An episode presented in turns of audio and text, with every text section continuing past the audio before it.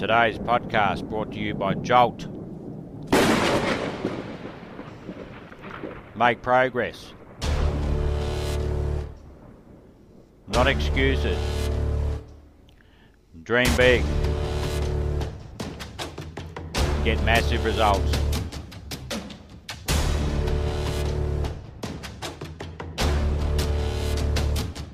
Got a question for you. Yeah. What would your advice be to me about just transforming my life? What would be the step you would take, the thought I should have, the action maybe I should take? If you really want to be transformed, you have to live an intentional life.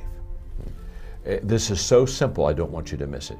Most people don't lead their life, they accept their life. And when you accept your life, you are living on things that are not worthy of your time and effort and energy. The reason I want you to understand that is to go uphill, you have to be intentional. Nobody ever went uphill by accident. You've never read a book on accidental achievements. You have to be intentional with what you do and who you are. And so I would just say to you, find your strengths, become very intentional, and, and, and, and commit your life every day to, uh, to it's all uphill. It's all uphill. And listen, Ed's very successful. He's, I mean, he's got great businesses, he's made a lot of money. Can I tell you something? It's still uphill for him. See, the great mistake we make is we think, I'm going to go out and make enough money, and, and there's a day when I'll just, I can relax and I can rest, and everything's going to be easy. Can I tell you something? The day that you have that day, you, you know, one of your children, you know, gets in an accident, you got eh, problems will never ever leave you. Issues, obstacles, difficulties, they're always going to surround you. So you never get to that place where you've got it made. You're not supposed to got it made.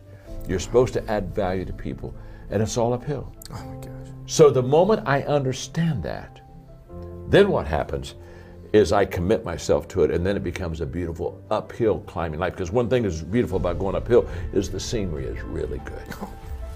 So you got to be intentional with it. So that's what I would say to them. Be, be intentional. Start today. And, and here's what's and here's the difference. Good intentions are overrated.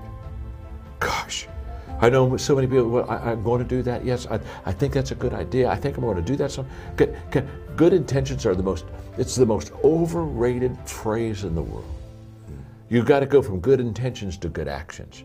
Nothing happens until you've got good actions, and you won't have good actions until you're intentional with your life.